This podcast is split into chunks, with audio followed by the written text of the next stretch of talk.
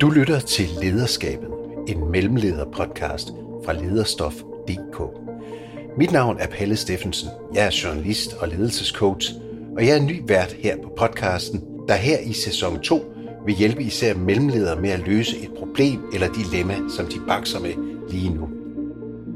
I hver afsnit får jeg besøg af en leder, der vil sætte ord på nogle af de udfordringer, der følger med, når man skal lede både op og ned, og derfor ofte bliver fanget i krydspres.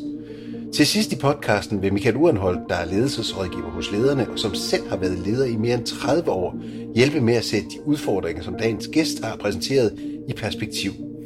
Michael Urenhold vil også give hver enkelt gæst nogle helt konkrete råd og anvisninger, der forhåbentlig kan være med til at gøre den pågældende mellemleders arbejdsliv lidt nemmere. Håbet er, at vi kan give jer alle, der lytter med, både inspiration og motivation til at blive endnu bedre mellemledere eller ledere i det hele taget, og også nogle meget konkrete bud på, hvordan I overlever et arbejdsliv, hvor krydspres ofte er et grundvilkår. I dag har vi besøg af Søren Bygbjerg, der er chef for B3, og som både oplevede at tabe håret og besvime på jobbet, mens han baksede med en ny rolle med mere ansvar og mange flere arbejdstimer. Søren Bygbjerg, hvis jeg siger krydspres, hvad siger du så? Så siger jeg, det er et vilkår for at være leder, at være et krydspres.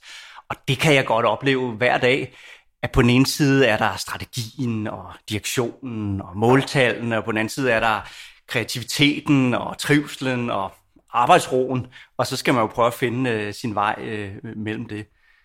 Og, og det krydspres, som du sådan er, der er mest markant for dig lige i øjeblikket, hvad er det? Ja, mit arbejde har ændret sig helt vildt det sidste øh, halve år. Øh, fra jeg har været lidt måske en, øh, en, øh, en underhund, som har, øh, har fundet min egen vej til at få mine ting igennem, til jeg nu faktisk har fået det fulde ansvar. Min chef siger det så klogt, det er noget med at gå fra at være i opposition til at være i regering, og pludselig skal man lede på en anden måde så. Så det er noget af det, jeg går og, og bikser med for tiden. Men det vil jo sige, at du jo stadigvæk er en slags mellemleder, men bare på et højere niveau. Og hvad er fordelen ved at være der, hvor du er nu så? Jamen det er da fedt at have det fulde ansvar, øh, både over medarbejderne og økonomien og strategien og indholdet. Øh, det, det der er lidt ærfrygt øh, indgydende, øh, og P3 er jo en, en kæmpe del af så mange danskers øh, øh, hverdag. Det er det første, man tænder for i, øh, i køkkenet om morgenen. Ikke? Øh, så øh, ja, det er en kæmpe opgave. Øh, det er da også super fedt, det skal jeg da ikke øh, lægge, lægge skjul på. Øh, men det er også komplekst. Og hvordan har du mærket kompleksiteten på det andet på det her niveau? Jamen nu er jeg også blevet leder for ledere. Jeg har fire dygtige redaktionsledere under mig, som jeg jo også skal give plads og ikke, og ikke underløbe. Øhm, så er jeg også blevet leder for øh, radioværter, og det er altså noget andet end at være leder for, øh, for, øh, for journalister, fordi øh, de sætter jo hele deres øh, person på spil hver dag, når de går ind i radiostudiet, og det kræver noget helt andet af dem. Øh, så, så, øh, så det har jeg også lige skulle, øh, skulle finde ud af. Og så altså det fulde strategiske ansvar. Vi plejede at have en stor strategiafdeling i, øh, i DR, som udstak retningen, og vi var, kan man sige, groft set en slags produktionsselskab, der bare lavede det, som de bestilte i vores butik. Øh, den er blevet nedlagt nu, og nu har vi det fulde ansvar. Så det er egentlig mig, der bestemmer, hvor vi skal hen om øh, tre år, om fem år med vores øh, radiokanaler, med vores øh, podcasttilbud. Så hvis strategien ikke fungerer, hvis øh, lytterne flygter, og hvis der ikke er nok, der følger jer på webben og så videre, og, og tv-produktion laver I jo også, så kan de jo i sidste ende pege på dig. Ja, før i tiden, der kunne man altid pege på nogle andre og sige, det er også dem der oppe i strategiafdelingen, og de har også bestilt de forkerte programmer, og jeg sagde jo også til dem, at Øh, så det var på en eller anden måde nemt. Man kunne altid pege på nogle andre. Det kan vi ikke mere. Altså nu er det min røv på, øh, på kogepladen. Øh, øh, så, så, så ja, øh, ansvaret er meget entydigt placeret, altså for radio og for podcast, og så har jeg nogle, nogle chefkolleger, der tager sig af det digitale og af, af tv. Nu spurgte jeg dig lige før, hvad fordelene var ved jobbet. Hvad er så, nu kom du faktisk ind, ind på det lidt her, også nogle af ulemperne, at man jo faktisk står alene for enden af torvet. Men hvad er sådan de mest markante øh, sådan besværligheder ved at have den type jobs? Øh, altså, jeg troede det ville blive lettere når man steg i graderne og fik noget mere indflydelse, så kunne man bestemme selv. Det bliver ikke lettere, det bliver mere komplekst.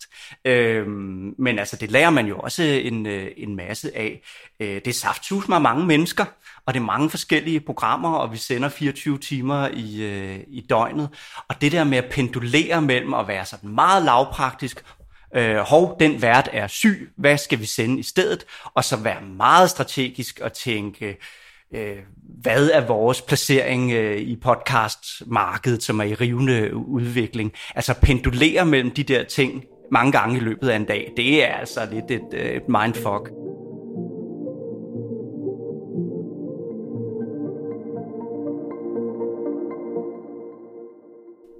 Søren Bybjerg, du er chef for P3, og det er på Danmarks Radio. Det er det, der hedder en ret stor stilling, fordi P3 er rigtig meget. Det er udover det at være radio, så er det også en kæmpestor webafdeling, det er en YouTube-afdeling, det er, hvad hedder det, en tv-afdeling osv. Så det er en ret stor forretning. Og du gik fra en lidt mindre forretning, men stadigvæk var du leder, men nu er du jo blevet kalif for alvor. og vi snakkede om det der med, som du startede med, og det der med, at man går fra at være sådan lidt en guerillakriger til at være i regering, mm. som man sagde. Og hvis du skulle sige lidt mere om det, hvad vil du så sige? Jamen, min karrierevej har meget været, at jeg har arbejdet med digitalt indhold. Og, øh, og i mange år blev det ikke rigtig regnet for noget. Man kunne sidde henne i hjørnet og lave lidt internet, hvis man ikke forstyrrede de voksne, der lavede tv eller radio. Og... Øh, og, og, og, men, og jeg havde det egentlig meget godt i den der underhundrolle, fordi vi kunne slippe afsted med mange ting, og jeg blev meget god til at begå mig i systemet og, og, og, og få øh, finansieret mine projekter og, og ligesom gradvist bygget noget op fra grunden, men på sådan lidt guerilla-agtig øh, måde. Øh, og vi kunne også lidt have sådan en selvforståelse af, at, øh, at vi havde fat i den lange ende, og de der øh, voksne op i øh, cheferne og topcheferne og sådan noget, de havde måske ikke helt fattet, hvad det var, øh, vi, øh, vi, vi havde i gang i. Så, så, så der var måske meget en, en forståelse af at være i, øh, i opposition og udfordre det bestående og... Øh, Altså, og, og også fremsætte en masse gode forslag, uden egentlig at vide, hvor pengene skulle komme fra, fordi det var nogle andres problem at finde pengene. Det er sådan meget det, jeg kommer fra. Og nu er jeg jo havnet i en helt anden rolle. Øh, som jeg sagde før, måske er jeg kommet i regering. Altså nu har jeg fået det fulde ansvar, både for, for strategien og indholdet og pengene og personalet. Og, og øh, Øh, og jeg kan ikke rigtig øh, øh, sige, det er nogen andres øh, skyld, øh, øh, hvis, hvis noget går mig, øh, går mig, øh, går mig imod. Øh, og og det, øh, altså det, det er virkelig en forandring på mange niveauer. Der er selvfølgelig det der med, altså, hvilke programmer siger jeg ja eller nej til. Jeg får, jeg tror, jeg lige nu har jeg syv forslag til nye podcasts, vi kan lave. Og jeg kan jo kun sætte en af dem i gang, og jeg ved ikke engang, om det er nogen af dem. Og, og det, altså, det er sgu mig, sammen med min dygtige redaktør, der skal beslutte, hvad vi skal lave der. Øh, og jeg kan ikke pege over på nogle andre og sige, jamen de, de har besluttet, og, og, og, og, og også ligesom beskytte mig selv ved at sige, jamen det var nogle andres beslutning, og hvad kan jeg gøre? Det, det er mig, mm. og, nogen, og nogen vil blive sure på mig. Så der er det der med greenlighting, øh, eller redlighting, fordi det, det, den største del af det er jo virkelig at sige nej. Der skal jo sige mere nej end ja, ikke? Øhm, så så det, er en, det er en stor del øh, af det at vende sig til at, at have det fulde ansvar for det. Så er der også det der med finansiering, ikke? at, at øh, hvis jeg skruer op for budgettet til noget, så skal jeg simpelthen skrue ned for noget andet eller lukke noget andet, fordi der er de penge, de er, og jeg kan ikke, jeg kan ikke ligesom sige, at nogle andre skal, skal skrave pengene ind til mig. Det er sgu, det er sgu mig. Øhm, ja, så, så, er der, øh, så er der også noget med min... Hmm, Øh, jeg er en handlekraftig mand, har jeg fået at vide. Ekstremt handlekraftig, tror jeg, en personlighedstest, øh, jeg tog for nylig, øh, sagde øh, om mig. Øh, jeg får noget fra hånden og har et, øh, et vældigt øh, drive. Det kan nogle gange godt clashe med den organisation, jeg arbejder i, øh, som er et øh, hierarkisk øh, øh, hus, hvor der er langt fra direktion til øh, journalist. Øhm, og som også er øh, et politisk hus, øh, øh, en, et kulturministerium, nogle medieoverfører, som er ret interesseret i, hvad det er, går og laver, og, og, og øh, Altså, der er øjne på jer der, hele tiden. Det må man bare sige, der er. Og, og, og efterhånden som jeg er, er steget i graderne, er jeg også kommet tættere på det der, øh, på det der politiske.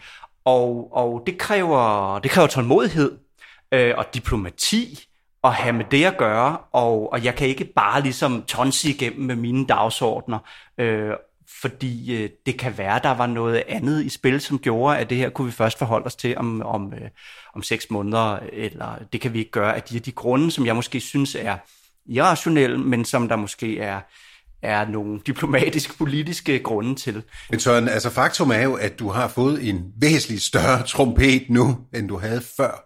Og det er den, du sådan sidder siger, at du øh, lige skal vente dig til. Ja. Øh, ja, altså det var min chef, der sagde det klogt øh, til mig til min øh, ledelsesudviklingssamtale, øh, at nu, nu skulle jeg tænke, at, at, at, at, at jeg var i regering med det fulde ansvar. Jeg var ikke i, øh, i øh, opposition, og jeg var ikke nogen øh, guerilla øh, længere. Og det, øh, øh, det har virkelig ændret mit perspektiv, og det skal jeg lige vende mig til, øh, hvad, det, øh, hvad det betyder. Altså, så du har jo mere punch i handsken, end du havde før, men du skal jo også selv tro på det, og du skal lære at forvalte det, kan man vel sige. Ja, det, øh, til at det. Øh, det, det, det er fuldstændig rigtigt. Øh, det gælder for eksempel min kommunikation. Altså jeg er, tror, jeg taler med store bogstaver og, og, og, og meget klar og kontant i, i, i mailet. Og, og nu taler jeg jo i virkeligheden på vegne af en stor afdeling og, og, og og er min chef, og er en strategi, og er direktionen, og sådan noget. Så jeg kan nok ikke have det samme frisprog, som jeg plejede at have over for mine, øh, over for mine medarbejdere. Øhm, det, det, kan, det, det, det skal jeg lige tænke lidt mere over. Øhm, også så jeg ikke, selv hvis der for eksempel er beslutninger, jeg er uenig i, og det vil der jo være øh, til enhver tid, øh, så skal jeg jo kommunikere dem øh, lojalt over for mine medarbejdere. Så kan jeg ikke længere stå og sige, ja, de der tosser op i strategiafdelingen, nu har de besluttet, men hvad kan man gøre? Det er jo dem, der bestemmer. Så kan man simpelthen ikke snakke mere. Øh, dels er der ikke nogen strategiafdeling, og det er mig, der har været med til at træffe de der beslutninger. Dels skal jeg jo bare være lojal øh, over for, øh, for de beslutninger, der er også truffet over mig. Øh, og, og det... Øh, øh, der skal jeg fintune min øh, kommunikation, kan jeg godt mærke. Ja, fordi selvom du har fået en større trompet, så regner der jo stadigvæk lort ned i hovedet på dig en gang imellem, ikke? Jo. Ovenfra. Jamen det gør der. Altså der, der vil være øh, vilkår, som jeg synes er urimelige prioriteringer, jeg synes er forkerte beslutninger, som jeg synes er for langsomme, eller øh, ja, øh, de gale. Øh, men men det, øh, øh, det skal jeg jo formidle øh, lojalt, for jeg repræsenterer jo den samlede ledelse over for mine øh, medarbejdere. Øh, det, øh, det skal man lige æde, ikke? Og det der med, fordi nu kender jeg dig jo fra dengang, du var guerillasoldat også, leder, guerillaleder som ja. leder, og så nu kender jeg altså også lidt i den nye rolle her. Ja. Det må da have været en omstilling for dig, Øh, jamen det har det også været, og, og, og, og det og, og, og, øh, og det har jeg jo lært hen ad vejen, øh, og mine øh, stakkels medarbejdere har jo været prøvekanin på den, øh, øh, på den faglige udvikling, som jeg har været, øh, øh jeg har været igennem. Øh, jeg, et dilemma, jeg for eksempel øh, har oplevet her for nylig. Vi har fået en ny digital strategi øh, i DR øh, og lavet den største organisationsændring i virksomheden i 25 år, eller sådan noget. Det er store ting, der, der, der er sket. Og øh, der er jo behov ovenfra for at kommunikere forandring. At nu er det en anden virksomhed, end det var i går. Og nu har vi nogle andre øh, mål, nemlig at vækste vores digitale platforme. Øh, på den anden side har jeg øh, en stor del medarbejdere, hvis job i virkeligheden ikke har ændret sig super meget. De skal altså stadig gå ind og lave det dejlige formiddags underholdningsprogram, de altid har lavet, eller de skal fortsætte med at lave den podcast, de hele tiden har lavet. Og deres job har jo ikke ændret sig øh, helt vildt. Øh, og, og, og der, øh, det har været svært at, at navigere i det, for på den ene side, der er et stort ønske ovenfra for, at nu skal vi kommunikere forandring, og nu bliver det hele nyt og vildt og anderledes, øh, og der er nye mål, og på den anden side... Øh, være reel over for medarbejderen og sige, øh, strategien har ændret sig, og det kan være om et år, at dit job også et andet. Men lige nu skal du egentlig bare gå ind i det studie og lave det, du plejede. Øhm, og også indgyde øh, ro, fordi når du kommunikerer de der forandringer, så øh, det kan skabe også en stor usikkerhed. Og jeg har jo altså også ro på, brug, brug for ro på bagsmækken. Ikke? Ja, ja. Så, så det, øh, det synes jeg skulle have været svært at, at navigere mellem topledelsens behov for at kommunikere forandring, øh, og medarbejderens behov for arbejdsro og ikke for usikkerhed, og også for altså real talk om, at øh, har, hvor meget har deres job ændret sig. Ikke? Det er jo en klassiker, ikke? Fordi de, altså man vil gerne se nogle, nogle synligheder, de har brug for at kommunikere det udadtil, og du har i virkeligheden brug for nogle trygge medarbejdere. Ja, simpelthen, ikke? Øh, og, og, Men du har vel også brug for forandring? jeg har brug for begge dele. Ikke? Men, men, men for at jeg kan lave den forandring, har jeg jo nok brug for, for trygge medarbejdere. Jeg tror, det er, øh, jeg tror i virkeligheden, det er forudsætningen, ikke? at folk har det, øh, at folk trives og har det godt, og så er de klar til forandringer. Øh, hvis de er grundusikre og i tvivl om din del af den digitale fremtid, så tror jeg slet ikke, vi kan lave nogen forandring.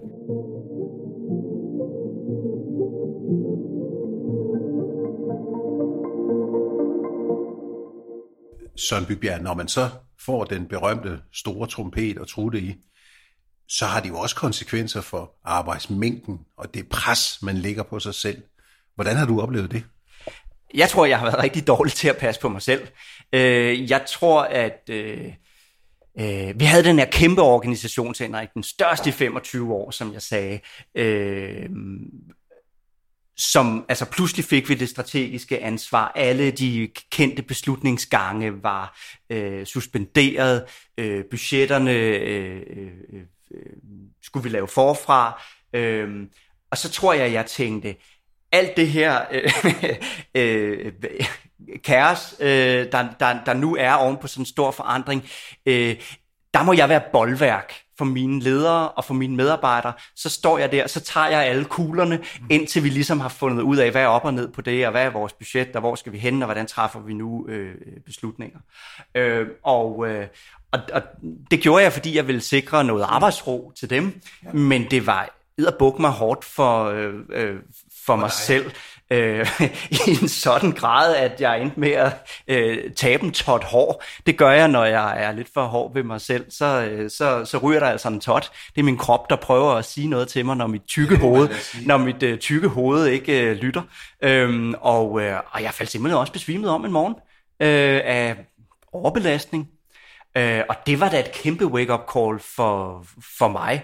Øh, vi har fået samlet rigtig godt op på det, mig og min chef, og jeg har snakket med en rigtig dygtig øh, øh, øh ledelsescoach, øh, og jeg har også måttet sige til min ledergruppe, hey, øh, jeg kan ikke tage alle de kugler, øh, jeg har brug for jer, øh, og det kan sgu godt være, at lige det her i år 0 efter den store forandring, at det bliver lidt, øh, lidt kaotisk, øh, og at jeg nogle gange vil bede jer om nogle ting med meget kort varsel, eller Øhm, eller der vil være noget usikkerhed. Jeg ikke kan give jer de klare rammer, øh, som, som jeg egentlig synes, I godt kan forlange. Øh, men øh, men øh, det, det må vi tage sammen, fordi jeg kan sgu ikke tage det, øh, tage det alene. Så udover, hvad skal man sige, det rent strategiske måde at komme i regering frem for at være guerilla, så var der jo også netop nogle personlige konsekvenser af det der, som der jo gør, at man ikke bare skal passe på P3 og det der er omkring P3, men man skal også passe på sig selv. Ja, der var nok et workload fra den ene dag til den anden, som var fordoblet. Og, øh, og det tror jeg, jeg var alt for længe om at indse og tænke, det kan jeg godt klare. Jeg er en mand med en stor kapacitet. Jeg kan da bare arbejde lidt flere timer. Og det kan man godt i en periode. Det kan man jo ikke i længden. Øh, så det har jeg skulle... Øh, øh, det har jeg skulle lige skulle omstille mig til, øh, og det har været en hård nyser, men altså, nu har jeg sådan en øh, plet her, øh, øh, øh, hår, øh, der er vokset ud som hvide, og det minder mig om det hver dag, jeg kigger mig selv i spejlet om morgenen, som siger, pas lige lidt på dig selv, fordi hvis jeg ikke passer på mig selv, så kan jeg jo heller ikke passe på min radiokanal og på mine medarbejdere.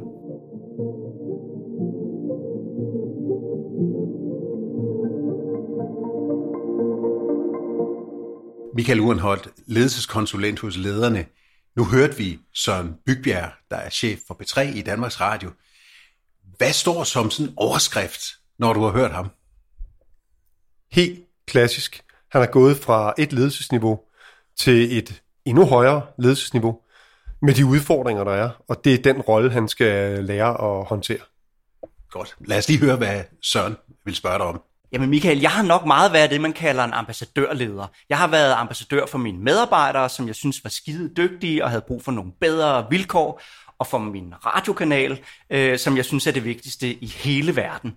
Og nu er jeg jo kommet et sted, øh, hvor øh, jeg er stedet lidt i graderne, og nu skal jeg også repræsentere hele min virksomhed og, øh, og hele strategien, og ikke kun mine folk. Så øh, altså, hvordan ændrer jeg mit, mit perspektiv, så jeg er lidt mindre øh, ambassadør for for det, jeg lige har ansvar for, og tager lidt mere et samlet ansvar, øh, øh, uden at jeg, øh, altså, og så for medarbejderne fremstår nu som, øh, som øh, øh, at, at jeg har glemt alt om dem og det, vi laver. Michael Wernholdt, nu hørte vi jo Søren bruge metaforen at gå fra at være sådan en slags guerilla-soldat til at være i regering.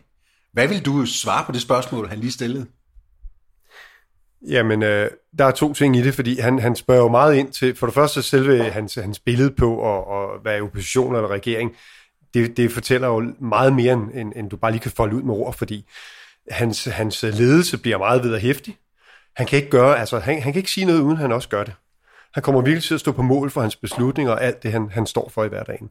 Han kan ikke længere bare pege fingre af, at det er nogle andre, der har ansvaret eller gør noget. Og det synes jeg også, han er super bevidst om. Det siger han flere gange. Gentager, han ved godt, det er ham, der står på mål for de her beslutninger, der er noget truffet, også det økonomiske. Men hans opgave, som er, er den vigtigste, den er jo, at han skal jo sikre, at han, de ledere, der refererer til ham, dem skal han have til at træde karakter som de her ambassadører for deres områder. Så de træder ind og overtager den rolle, han har, selv har gået med. Men Michael, man kender det jo selv. Du er vant til at gå nogle veje, som han selv, selv sagde, guerilla-vejene. Han vidste, hvad, hvordan han fik sine ting igennem. Ja. Lige pludselig er han leder på et højere niveau. Hvad gør man med sig selv personligt for at få den printet ind i sig selv, den øh, kulturforandring?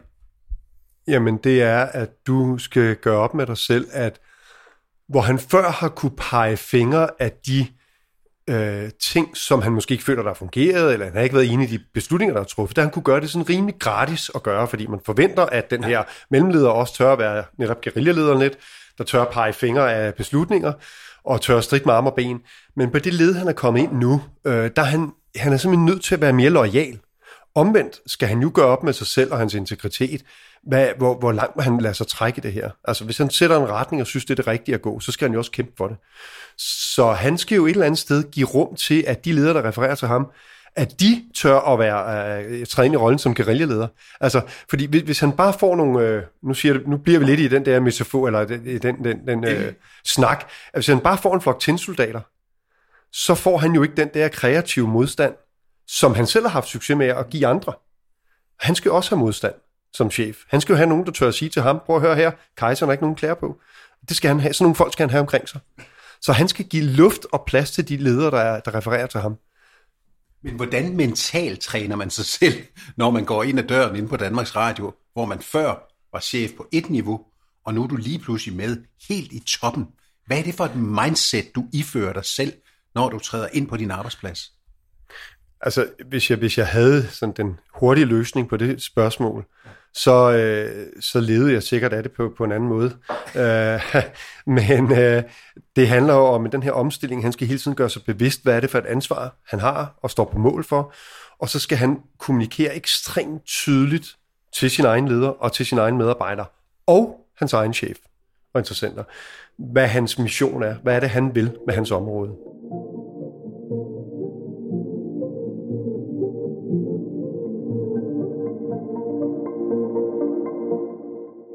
Du siger på et tidspunkt noget med det der med, at når man er mellemleder i guerilla, du ved, fronten, så øh, bruger man nogle unoder, som man skal holde op med at bruge. Hvad er det, du mener med det? Jamen, det er blandt andet, at øh, når, når han sidder som øverste chef, så er han nødt til at være, hvad skal man sige, et, en rollemodel for måden organisationen ønsker at træffe beslutninger på, og hvordan man forfølger sine mål og sin, sin, sin mission han skal ligesom stå på mål for det, det er den øverste ledelse vil. Det er han, en af hans, det er et præmis, han går ind på. Og den, den kan han ikke bare øh, skyde til side, fordi han synes, det er sjovt at være guerillaleder. Altså, det kan han simpelthen ikke i den rolle. Jeg vil sige, hvis han gjorde det, så tror jeg, at han fik fingrene i klemme ret hurtigt. Så det han, den præmis er han nødt til at, at gå ind på. Øhm, og, og det, det vil jeg ikke jeg, Hvis der er en, der spurgte mig lige landvejen, så ville jeg til hver tid sige, hold fingrene væk. Lad nogle andre gøre det. Men, men det at være i opposition eller guerillaleder, hvad vi nu bruger, er jo også i en moden organisation, er det også en måde at klæde nogle, nogle medarbejdere, nogle ledere på til at sige, det er sgu okay, at du opfører dig lidt aparte, og du kommer med nogle andre idéer, og du tør at sige nej. Fordi det er det, man har behov for i en organisation. Du har virkelig behov for, at der er nogen, der tør at gøre tingene på en anden måde. Og det skal han jo være med til at holde fast i det mønster. Han skal faktisk stimulere nogen til at blive, ligesom han selv var i gamle dage. Præcis, præcis. Altså fordi det, de, de organisationer, der ikke har dem, og der kun er tændsoldater, de bliver jo kun det, som den øverste ledelse peger på, de skal være. Og det, det kan vi så diskutere, om det er godt eller skidt. I min optik, så er det ikke særlig kreativt. Når man så kommer fra at være guerillaleder, man kommer i regering, som man siger, og man bare tænker, jamen det kan da godt være, det er retningen, det kan godt være, det er strategien, men jeg er for fanden ikke enig i den. Så skal du også ture og melde tilbage til direktionen, eller din egen chef, at du er uenig i beslutningen. Og der er det jo vigtigt, at du, du, du ligesom kan stå på mål for dine argumenter. Og det, det skal du kunne vide, at det, det, det kan godt koste noget på din det relation til din egen chef. Men det er vigtigt, du gør det. Det kræver mod. Det kræver i den grad mod, også fordi, at du er ligesom indgået på præmissen, at du er en forlænget arm af, af den øvre ledelse. Men, men nu siger du fra, og det skal du ture. Men du skal også kende præmissen. Du kan jo risikere, at, at du ikke har jobbet dagen efter. Nu fortæller Søren Bygbjerg jo også om, at han lige pludselig vågner op nærmest med en hvid plet på grund af arbejdspres, stress, efter han fik en chefstilling. Hvad, øh, hvordan ser du på det? Altså, øh, ja, jeg tror, hun købte en hvid plet af, af vist øh, senfølgerne. Starten var det vist noget med, at han næsten nærmest tabte håret. En større plet, ikke? Altså, jeg, jeg, da jeg lige hørte det, så tænkte jeg også, hold op. Altså, han, han har været i absolut rødt felt på stress. Øh, det har en virkning. Og jeg vil sige, han, i sådan et tilfælde, så skal han jo, både for sin skyld, men også sin egen organisations skyld, der skal han dele en pølse med række ud til de ledere, der refererer til ham. Og turde udvise at være lidt sårbar. Og fortælle dem, hvor han er henne, og at han faktisk ikke kan håndtere alle de opgaver, de tror og forventer, han skulle kunne håndtere. Men det er jo svært. Det er jo svært, når man gerne vil være chef på et højere niveau, eller man bliver chef på et højere niveau, og så sige, jamen, jeg har faktisk kun den kapacitet, eller jeg har en vis sårbarhed, eller vise en vis, eller at vise noget sårbarhed. Ja, ja, det ved jeg godt, og det, er, og det er det jo for rigtig mange. Men i det øjeblik, altså hans transition handler også om, at han er gået fra at være leder på et niveau til at blive chef på et noget højere niveau. Og, og en af de vigtigste grundsten i det, det er også, du skal løse nogle nye opgaver, du får nogle nye referencepunkter, men du skal også ture og stoppe op og kigge på, hvad er det så, jeg skal aflære, hvad er det, jeg ikke skal tage ansvar for mere. Og når jeg hører lidt på Søren, så får jeg lidt en tanke om, at han måske ikke helt har smidt øh, tråden ind til nogle af de opgaver, han måske også har løbet ned tidligere. Jeg kunne godt forestille mig, at der er en stor chance for, at han har gået ind i en ny rolle, påtaget sig det hele, men stadigvæk sidder og varetager nogle opgaver, som måske lå i det regi, han havde før. Så det handler om en grundig oprydning, kan man vel sige. Absolut, og, det, og det, jeg ved bare, at der er masser af ledere, der glemmer det. Altså, vi, vi møder dem dagligt. Vi møder ledere, der lige pludselig sidder med ansvar for tre stillinger, og så glemmer de at finde ud af, hvad skal de prioritere. Du har lyttet til Lederskabet, en mellemlederpodcast med Palle Steffensen og Michael Urenholdt. I dag med Søren Bygbjerg, der er kanalchef for B3 som gæst.